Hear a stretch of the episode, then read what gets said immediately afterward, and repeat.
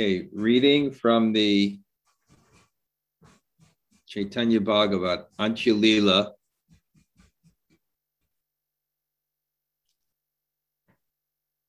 chapter 3, text 70. Jaya Jaya Sri Chaitanya Jaya Nityananda, Jaya Advaita Chandra Jaya Gaur Bhakta Vrinda, Om namo bhagavate vasudevaya, Om namo bhagavate vasudevaya, Om namo bhagavate vasudevaya, Yadi tinho nahi janayena apanari, Tabikara shakti ache janate tanhare. Who has the power to know the Lord if he does not reveal himself?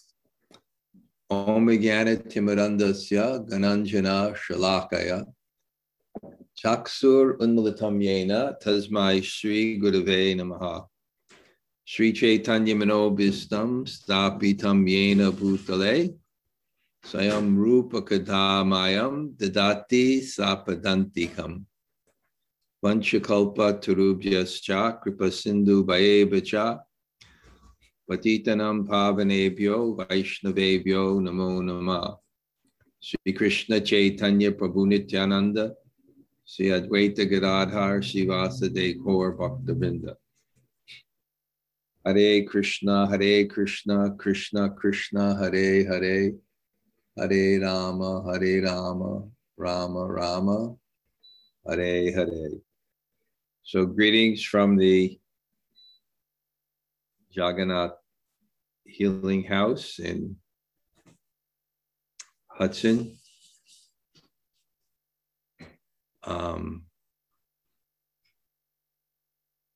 It's kind of at least there's a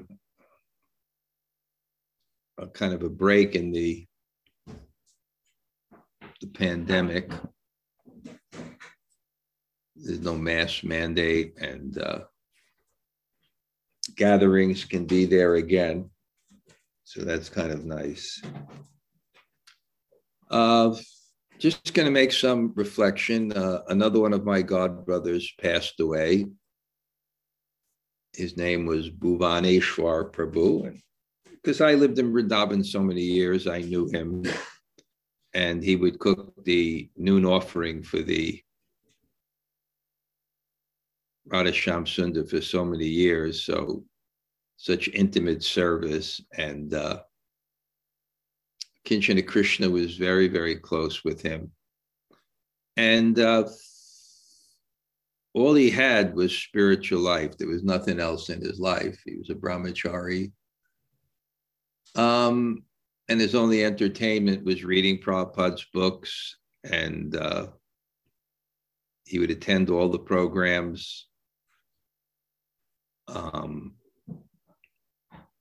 So he had kind of a simple life, and it's not that he didn't have his share of struggles in life, because he was from America, but he had a kind of like a hunchback. So, of course, we don't look at the bodily deformities or whatever of a devotee, but there's a philosophical point to be made.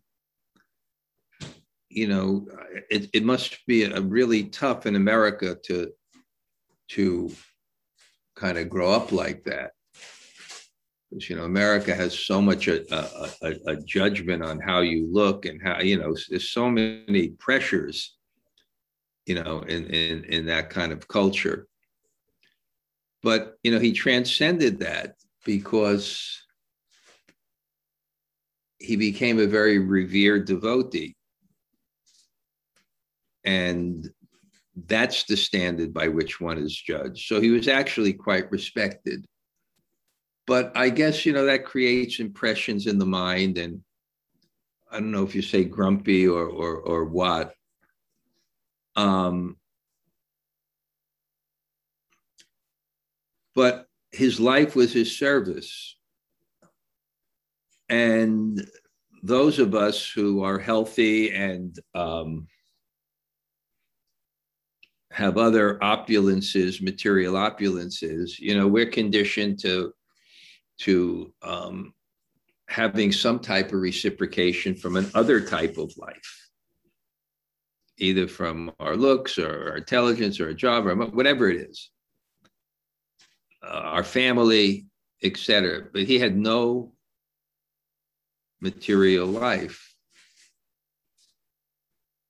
And he had no attraction for that material life. So Kinchana just wrote me and raised an interesting point, which I'll answer here. He was saying, if there's anything in Vaishnava culture about how you die, because, Prabhupada said, whatever you do, don't take me to the hospital. It was another great saint, Bibhu Chaitanya in Vrindavan. I saw his last, wishes, don't move me from this room. And I remember reading a book by Christopher Hitchens, who is a very prominent, he was one of the four horsemen of atheism. And he wrote a book called Death, because he was dying of throat cancer. Because he was such a great writer, he used to write when he was drunk. He was able to write really up to the end. And he made that point that the advancement of modern, because he was at the best hospital, the advancement of modern medicine is that they can prolong the torture in the body and at the same time take the money that you would leave to and wipe out all your family's money. So, and also, if Krishna was making the point, Bhakti Siddhanta Saraswati Thakur, he didn't die in a hospital. Trying to live towards the end with so many tubes, etc. And then there was the example of Kurma-rupa. Kurma-rupa Prabhu, who served the cows in Vrindavan for so many years. And when he found out he had cancer, and it was stage 4, and just went back to Vrindavan and then died in that way. Of course, there is a provision in Shastra that one should try to save life as long as possible. So you have to kind of judge when Krishna is saying, no, I'm taking you now, and not fight that. Of course, you can get treatment, and there's nothing wrong with medicine. He gave the example, Bhuvaneshwar Prabhu would take whatever medicine it was to do his service. So that's there. But as I always, the phrase I always give is that destiny is the language of God. So when God speaks loud, no, I want to take you, I want to take you, you need a new vehicle, or you need a spiritual body. Then the Vaishnava, he gives up the false ego of trying to control and enjoy and accepts Krishna's will and basically fasts until death.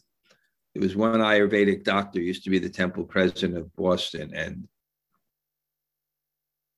I asked him what is the Ayurvedic cure for this disease? Maybe it was cancer. He said death. And then there was and I'm not, recommending people don't deal with it and treat these type of things. And I know there was this Western impersonalist, but he was legitimate impersonalist. He used to have a magazine, Hinduism Today. And he got cancer and he fasted to death. So Kinchana Krishna was reflecting, and I had the same idea that Bhuvaneshwar Prabhu, he had his challenges, mental challenges too, because when he couldn't do his service, he would become quite depressed, and his service was his life, and without his service, he had no life. He didn't want to live in this deformed body and the mental impressions that caused him, with the samskara stay so strong within the consciousness. So from that, he had very strong negative mental impressions in his consciousness from receiving, I suppose, that type of, rejection. I don't know what his family situation was. So when he could, twice that happened 20 years ago, and now with COVID and getting older, when his body became useless for service, he had no life and he became depressed. And he didn't function, he didn't want to eat, he didn't want to clean, it was very intense. So for the last year, when he couldn't do his service, he went, it looked like depression and. But, at the end, he fasted until death and died in Vrindavan. And Kinchana Krishna was mentioning that. And I also had that impression that, somehow or other, you can also see Krishna's mercy. He doesn't forget one's service. He doesn't forget one's service. He doesn't try to get people on technicalities.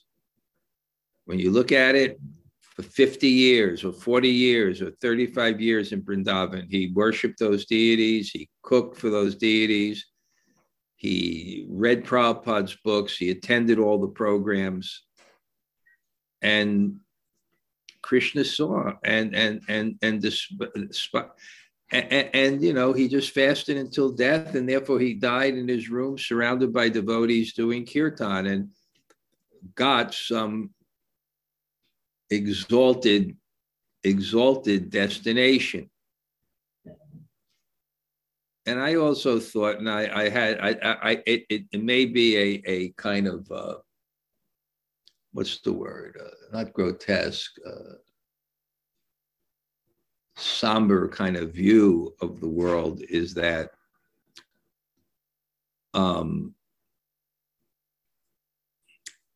in the Western world, we have this kind of mixed karma, because there's so much suffering in this world. It's definitely not the heavenly planets. And it increases, as Kali Yuga increases, the dysfunctions of the families and the samskaras and look how the world is moving today. And it's so disturbing. It doesn't matter if you're left or right or whatever, whichever way you look, the world is so disturbing. It's dukkhalayam, avishashvatam. It's temporary. And relationships are so disappointing. And as Prabhupada said in the Bhagavad Gita, like the wind blowing in a dry field of bamboos, and they just, friction comes and fire comes. It has no cause. It's not someone lit the fire. It has no cause. So fire, disruption, polarization. So I can see maturity in Krishna consciousness, not being attached to the body, not being attached to this life for the boga that you got, because at birth, your boga, your enjoyment, and your suffering and your death is all determined. So I could see, and I think I have a spark of that. I still have some kind of energetic in life, but I have a spark like that.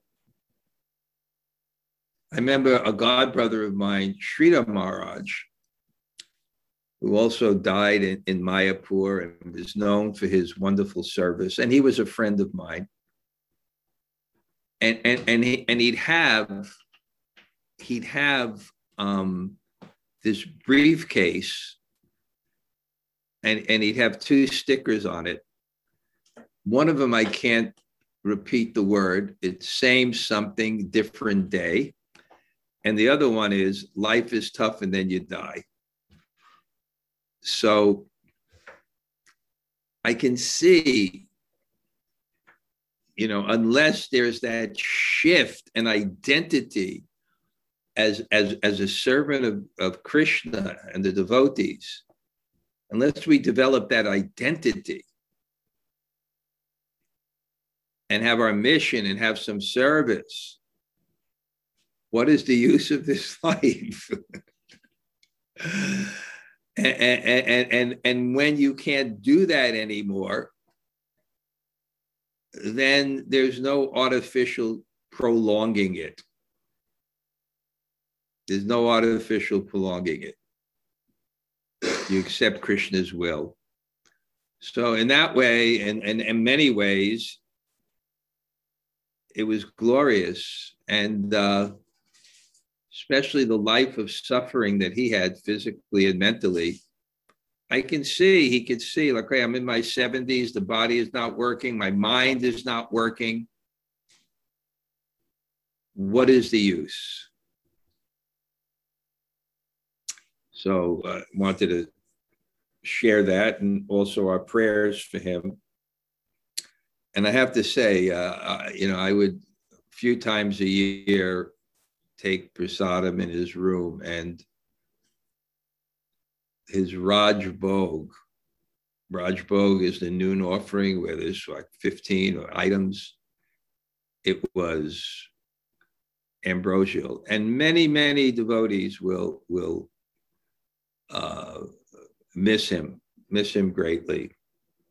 So I'm glad I could say something. Now, in today's story, as we know that Lord Chaitanya was in Puri and he saw Jagannath, and a devotee and his Lord, he feels so much energy called prema between them, as a calf and a cow and a calf and a mother and her baby, or two lovers, and this is towards God. They feel such an energy. And because Lord Chaitanya is God in the form of his topmost devotee, the energy felt really barely contained in the body. And even we see that in a mundane way when people have emotional things, it really affects their body. They just have to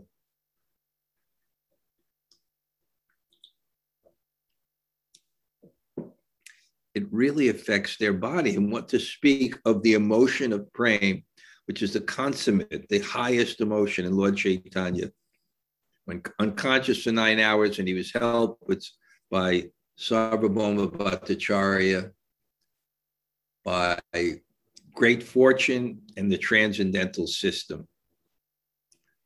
And he wants to, and he's going to reciprocate with that service with Sarvabhauma Bhattacharya. But Sarvabhauma Bhattacharya is the top logician, priest, scholar in India.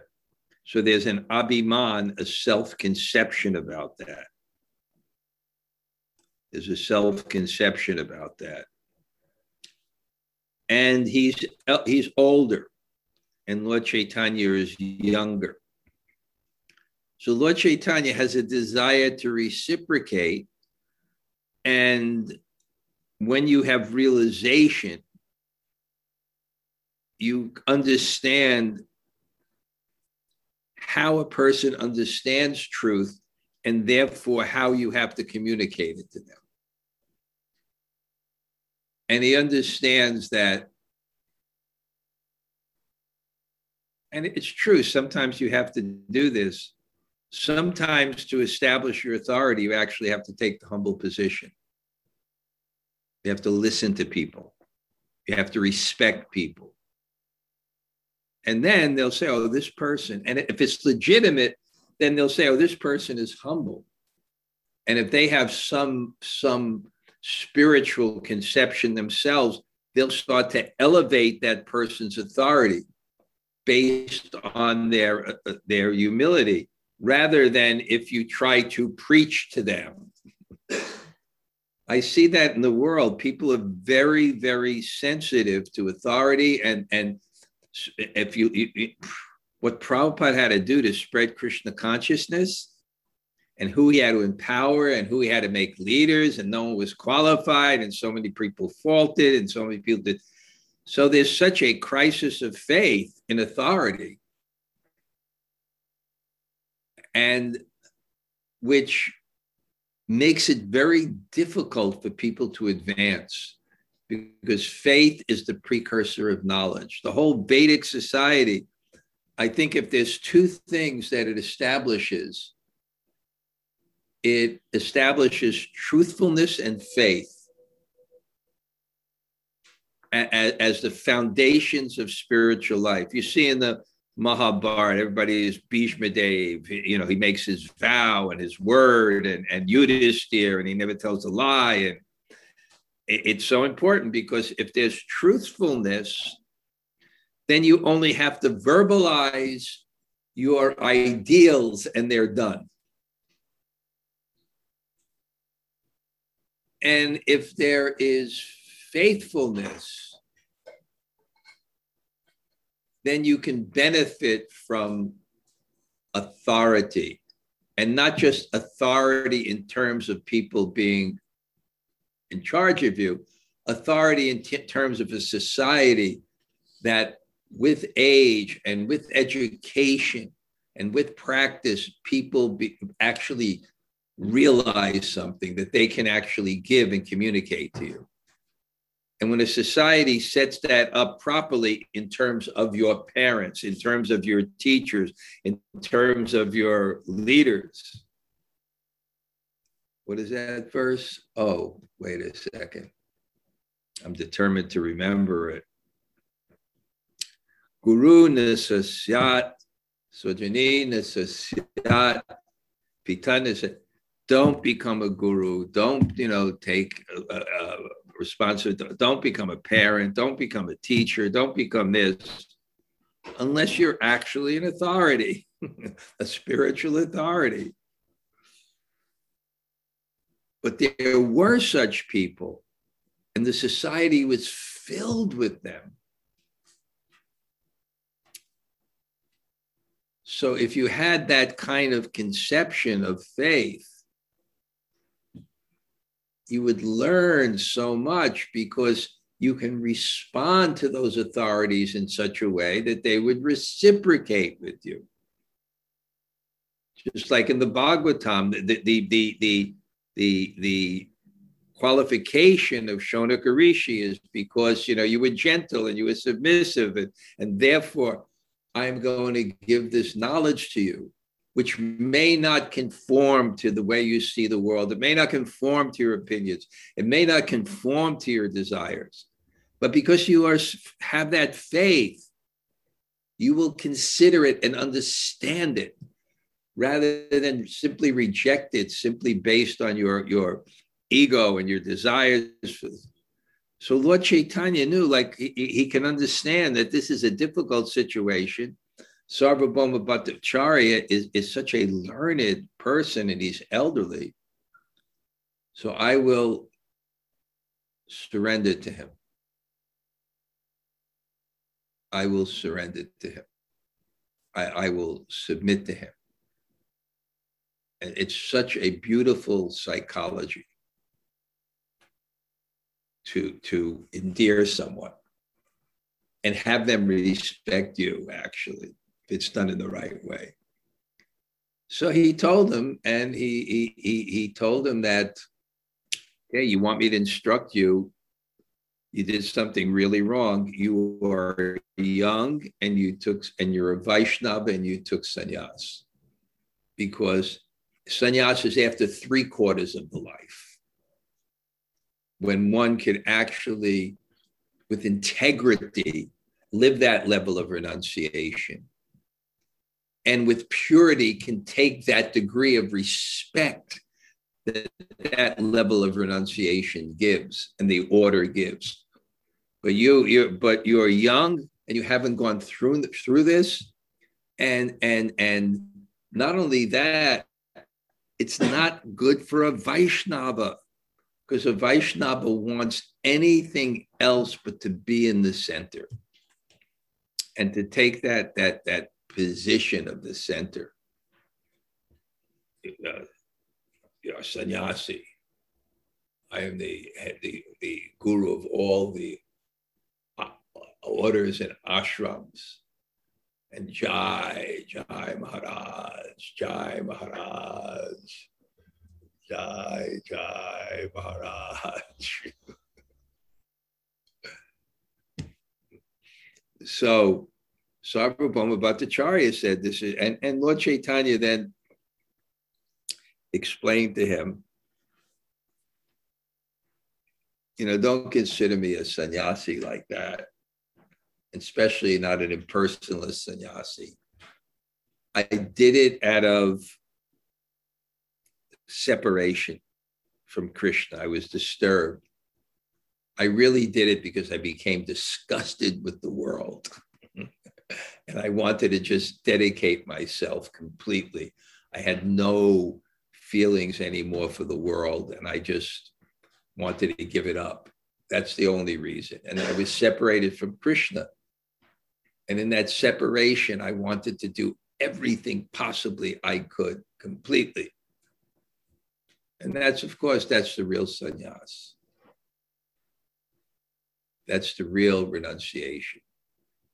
I'm so attached to Krishna that I don't want any other consideration.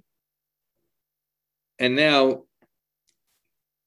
Krishna, Vrindavan Das, of course, going to kind of commenting on this, and how he comments on it is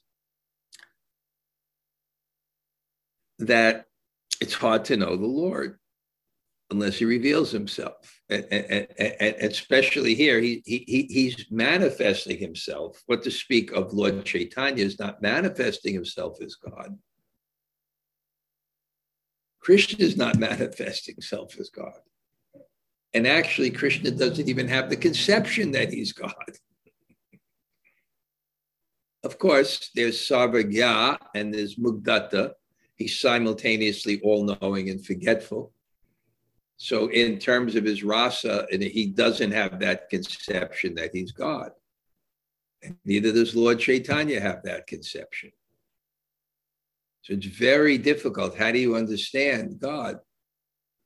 And this is, who has the power to know if he does not reveal himself? And this is a point that I was honing in on several lectures. And I'm just going to repeat it again, only because the verse here is alluding to it. What a person is their love. That's what a person is. It's their love. It's their parental feelings. It's their romantic feelings. It's their affectionate feelings. It's their fraternal feelings. It's their reverential feelings. That's what a person is. What is it? I think, what's her name? Mary Angelou, she's a famous author. Is that how you pronounce it? Author. And yeah, I think she said this thing that, you know, a person should be remembered more for what they done, more for how they made people feel than what they've accomplished. So that's who we are. And that part of us only comes out when we choose to reveal it. And that's the whole thing of bhakti and why service is so important, because service reveals our love. And unless people can feel that, they won't trust you with themselves, no matter how much power you have. And that's why Gan is not a sufficient process to understand person, because it's an analysis. And people are not, there's limited, there's, you know, unless you know something, unless you know someone, you don't know them, unless you have a relationship with them. And so many times that happens, you hear about someone and you read about someone, but only when you have prayer, oh, that's what you're like. Only we have that relationship. And a lot of times it's different from what we thought. Even though we may have read about that person, maybe heard about that person, the Lord is greatly pleased. Na janiya sevike yatike kotokoi tahateo ishvareda mahaprita hoi. The Lord is greatly pleased with whatever his servant speaks. even if that servant lacks proper knowledge. Because it's not Gan, what pleases one. It's his love. And even without proper knowledge, even without scholarship, so to speak, you can express love, you can express realization, and you can please God. And one of the classic examples is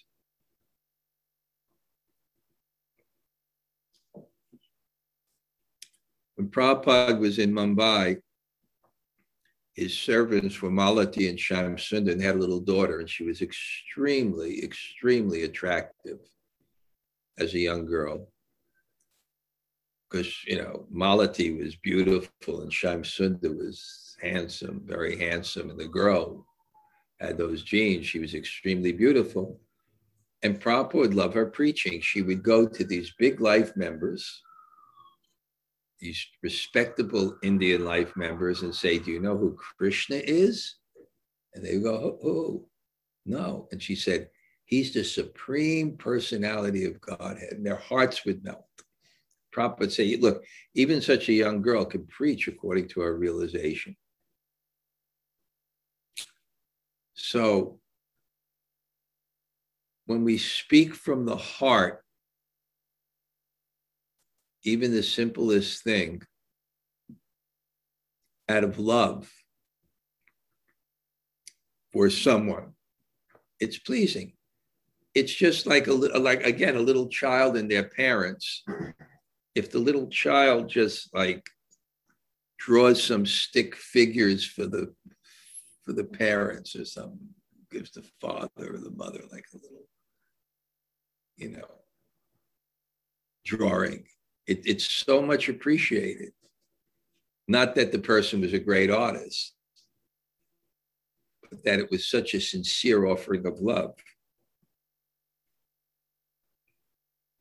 The Lord Sarva Kala Britya Shange Prabhu Krida Kori Seva Kera Nimitta Apane Avatari.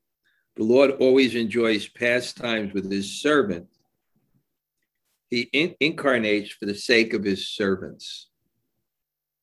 So that's really why Krishna, one of the reasons Krishna appears. Pritanaya sadunam vanashayata duskritam. To protect the devotees and annihilate the miscreants. But to annihilate the miscreants, he can send his avatars. But to protect the devotees, and really what protects the devotees is their hearts. And therefore, Krishna manifests his pastimes. I remember every year, this is just kind of a fun remembrance. We had a very reciprocal relationship with Narayana Maharaj. And we would invite him to the Krishna Balaram Mandir to give the lecture on Balaram's appearance day, and he would come. And in reciprocation, he would ask us to go the day before Janmashtami for a huge Harinam all around Mathura. The whole Mathura. And it was very difficult because it's the day before Janmashtami, and this wouldn't end till 12 o'clock at night or 1 o'clock. And it always started late because that's what Indian programs do. There was this Ekalavya came one year with this silver trumpet, and Narayana Maharaj wanted one. So the next year he brought the silver trumpet.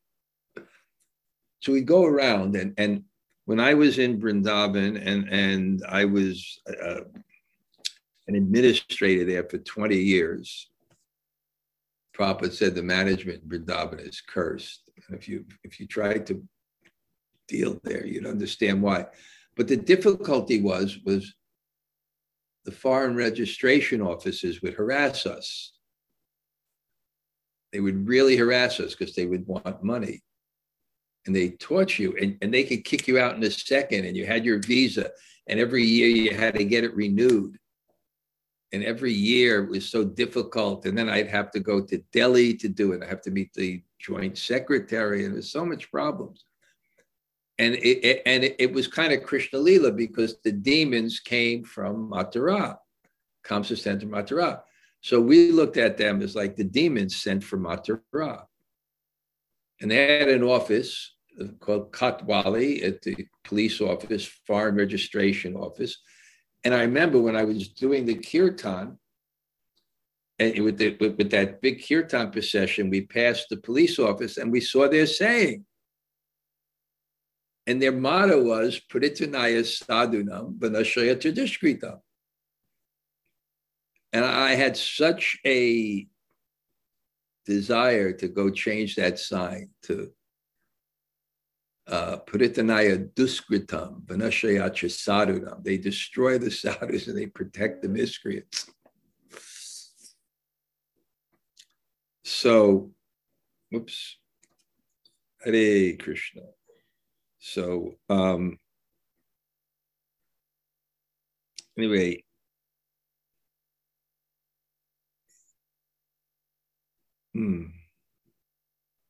we go on. As the devotee worships the lotus feet of Krishna, Krishna reciprocates with the devotee in a similar way.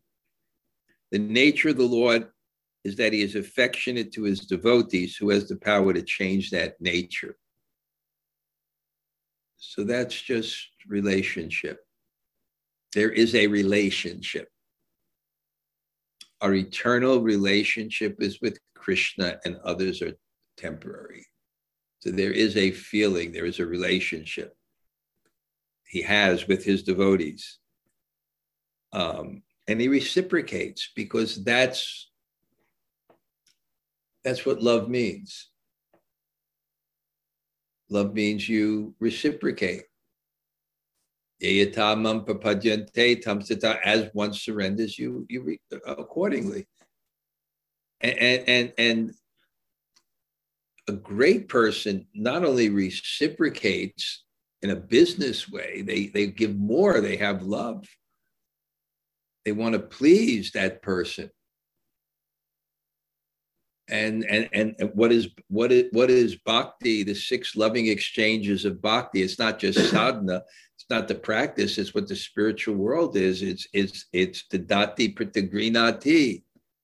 You give gifts, you accept gifts. Guyamatyachi prichiti. Bunte bodhya te chaiva, you inquire.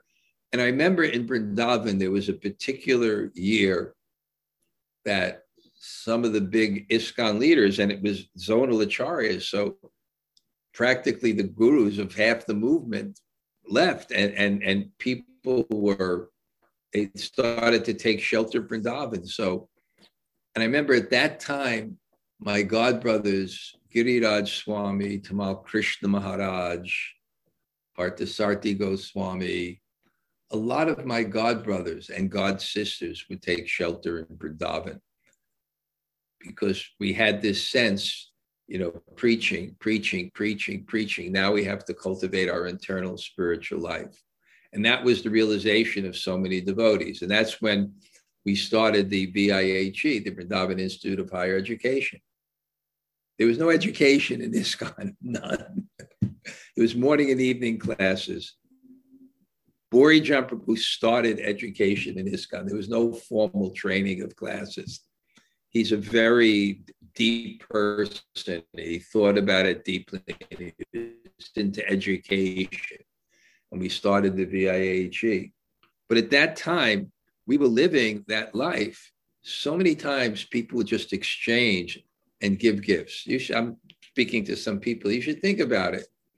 If you have some friends or devotees or something, give them a gift, Exchange, you'll just see how those relationships just blossom. Of course, bunte bojiyate chaiva, the prasadam, giving the prasadam, except that we do that, and that's wonderful. But I remember at that time, Mother Jagatarini, she used to make these little artistic boxes with little bottles and things of all the places of Krishna's pastimes, and people. Mother, I gave the example, Mother Srimati, a great exalted Vaishnavi that lives in Vrindavan. And occasionally I get a knock on my door and her servant would come, and there was like a, I remember she gave me a gift of a laminated copy of Your Ever Well-Wisher, which was written by Bhakti Siddhanta. So Krishna reciprocates with his devotees. That's why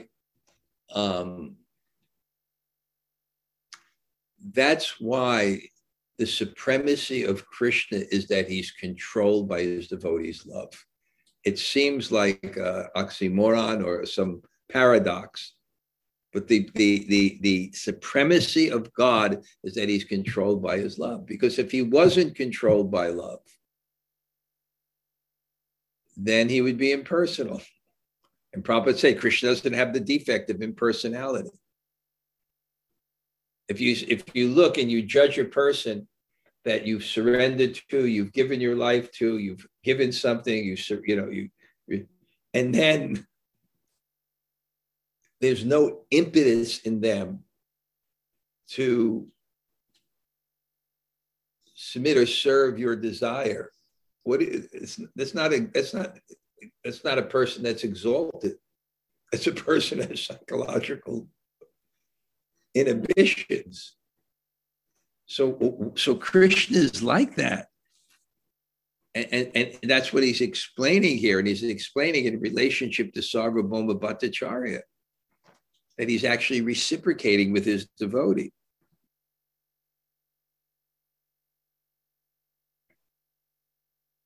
The Lord smiled as he looked at Sarvabhauma Bhattacharya, yet Sarvabhauma could not understand the Lord's words, for he was bewildered by the Lord's illusory potency. So Krishna's just smiling. And Lord Chaitanya is smiling. And why is he smiling? Because he sees that Sarvabhauma Bhattacharya is kind of bewildered. And he's bewildered by him, ultimately. He's bewildered by the illusory potency, which follows our desires to not be what we are. If Krishna is going to satisfy our desires, the only way he can do so is put us in illusion, to make us not see him and not see ourselves. So that potency comes because we desire it. We want to be something we're not. We want to be the controller. We want to be the enjoyer. So he sends his potency. So he's amused here. Sarvabhauma said, "You are senior to me by ashram. So according to the scriptures, you are worshipable and I am to worship you." So he was affected by that humility of Lord Chaitanya. And Lord Chaitanya, what he wanted was right. He wanted him to have faith. And it's so interesting how he did it. And I see that sometimes even, in this world, you can't discuss anything without an argument. And I generally try to avoid it. But somehow or other, I felt to help this person,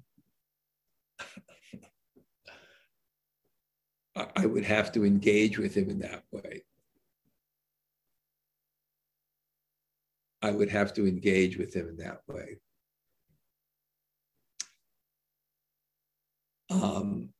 And I went at it, and it was a distraction. But I made the conscious choice that this person who I had known and I hadn't really contacted with for like 20 years, that I'd have to engage with some of his conceptions. And I also knew that he was proud because he was extremely intelligent. So I saw, you know, how I made my points and I like this and that. But I saw that the only way he would have faith in me is if I had to really maintain my respect and humility, even while making my points, and not push it too far. And I see that with many people. At the end, you have to give them the last word. You have to give them the last word if you want the relationship sometimes to continue. I made my points. Okay, you say what you have to say. And therefore, in Narada Bhakti Sutras, it says one of the principles is a Vaishnava doesn't argue, because argument is such a manifestation of the false ego. Because the false ego is, I want power. I want power because I want to control. I want to control because I want to enjoy. So the false ego is so active in that way. And one thing that compromises our conception of control and enjoyment and our fear of losing it is, I'm wrong. So anyway, I've kind of gone today because it's a new kind of section. So Jamuna Jaya, would you like to?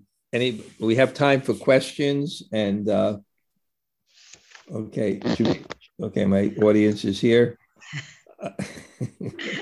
Sorry, Bill Maharaj. Are you there? Yeah, I'm here, Maharaj. Oh wait, I can't hear it. I must not have my sound on. Okay. Okay. Yes. You hear me? Yeah. Go ahead. Thank you for class, Maharaj. Thank you so much. That last point you just made, I was scribbling it down, because that whole thing about argument being a manifestation of the false ego is just, that's such a mind opener. And your whole explanation of that, to enjoy and want to control, and the thing that you say over and over again, that the thing we hate to hear is you're wrong, to knock us down. And that just really, but the way you put that the argument is a manifestation of false ego is just really, really wonderful. I have to learn this myself. But the first instruction that Krishna gives in the Bhagavad Gita is, you're wrong. Asochan anvisa Jabasha say, Gatasun agatasun chana. Although you're speaking such learned words, Arjuna, you're a fool. The wise man speaks, the wise man laments neither for the living nor the dead. And the first thing he had to do, he was taking the position of teacher, he had to diminish the false ego. And what a delicate operation to cut out the ego without cutting out the heart. Very, very, very, very difficult. Very, very difficult. You have to wait for teachable moments. And that's all. Cut out the ego without cutting out the heart. That's another great one, Maharaj. Thank you. Okay. Gail, you have any questions? I have some time. Hare Krishna, Maharaj. Thank you so much. Yeah, I also really loved that. Really resonated with my heart too. Cut out the false ego without cutting out the heart. But yes. Otherwise, as a guru, you could leave a path of destruction. Oh yeah, for sure. Yeah, I've always wanted a little more elaboration on the line that says Krishna comes to protect his devotees, because it seems like that line could be addressing pure devotees, aspiring devotees. You know, for pure devotees, protection means, I think, he's come to have loving exchanges with them. For aspiring devotees, he comes to protect their devotion or help cultivate their devotion? Maybe it means different things for different people. I don't know if you could elaborate. I think it would mean different things for different people. Mm-hmm. But in that, some commentaries on that specifically refer that it's to exhibit as pastimes for the devotees who are in separation of him and need mm-hmm. subject matter about him to pacify their hearts. But, you know, the other verse right next to that is Yada Yadahi Dharmasya Glanhir Bhavati Bharata. Yeah. Ever and wherever there is, you know, discrepancy in religion. So, I think it depends on, in different ways. But I think specifically that is really referring to that, to satisfy those devotees by giving the subject matter to his pastimes. Oh, okay. Thank you so much. Okay. Okay, anybody else like to say hello?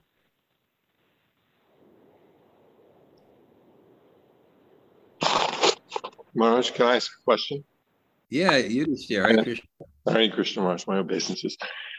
It's sort of an observation and then a question. So there is, and a share, there's in business, there's a phrase called the abundance of exchange. And that basically means what you were talking about a little while ago, that if someone gives me $1, I'm going to give them $1.50. in exchange. And it's not about money, it's about effort, it's about sincerity, it's about dedication. So that's the exchange that Krishna gives to us. You know, we give a little bit and we get a lot more in return. So that's one observation that is going to help me a lot because I'm always talking about abundance of exchange with my team and my business. And the second thing is, Tamal Krishna Goswami, when he gave classes, I always observed this because it followed in line with something I learned with Peter Burwash, was not to use the word I so much, you know, just because, at least for myself, because of the reinforcement with the ego. But Tamal Krishna Goswami in classes used the term, the pronoun we, even if it was him doing it.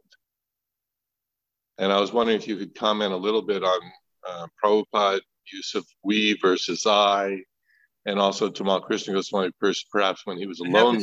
I have to say, frankly, we never thought of that.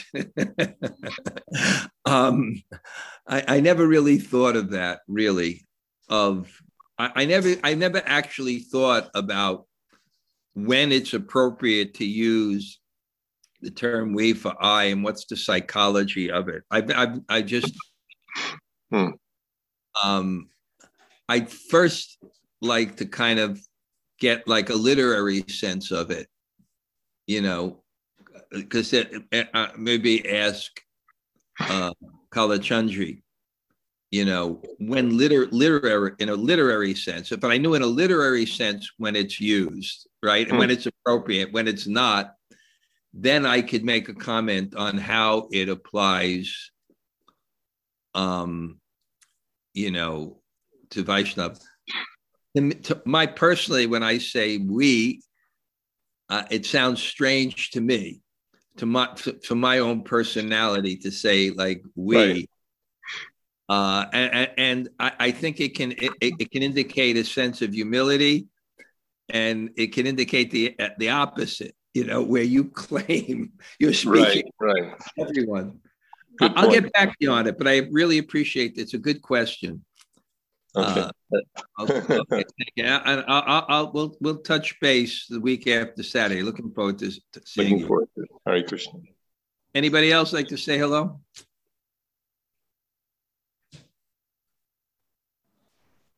Hare Krishna, Maharaj.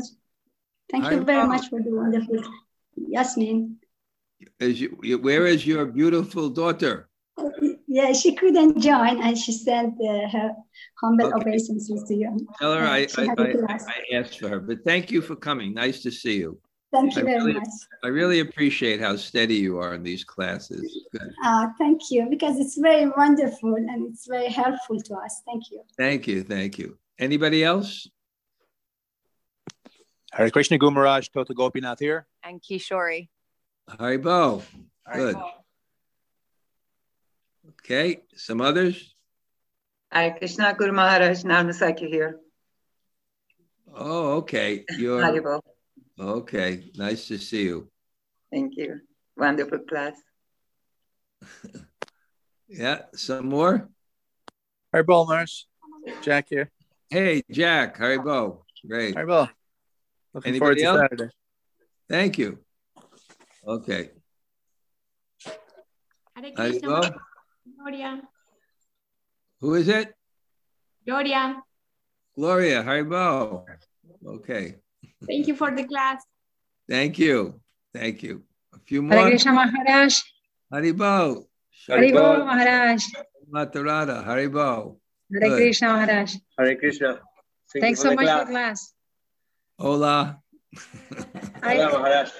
Maharaj, thanks for sharing Kinchana Krishna's questions and all your thoughts about it. It was really... I just got it right before that. Mm. It's something really to think about. Okay, thank you. Thank you. Thank you. Anybody else? Haribo. Hare Krishna Guru Lal Govinda. Thank you for a great class. Haribo. Haribo. Haribo. Krishna Premi, are you there? Yes, Hare Krishna Guru Maharaj. You cannot buy a ticket to get out of Mayapur. Yes. Today, what you said, faith is the precursor of knowledge. I think it's a very brief and a very essential statement. And I remember that. Thank you so much. Okay. Haribo. Hare Krishna. Anybody else?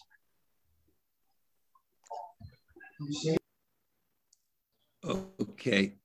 Okay. Rangarani, Hare Krishna. Hare Krishna Maharaj. Yes. Haribo, Hare Krishna. Thank you for a beautiful class. Thank you very much. Okay. Okay, I'm going to go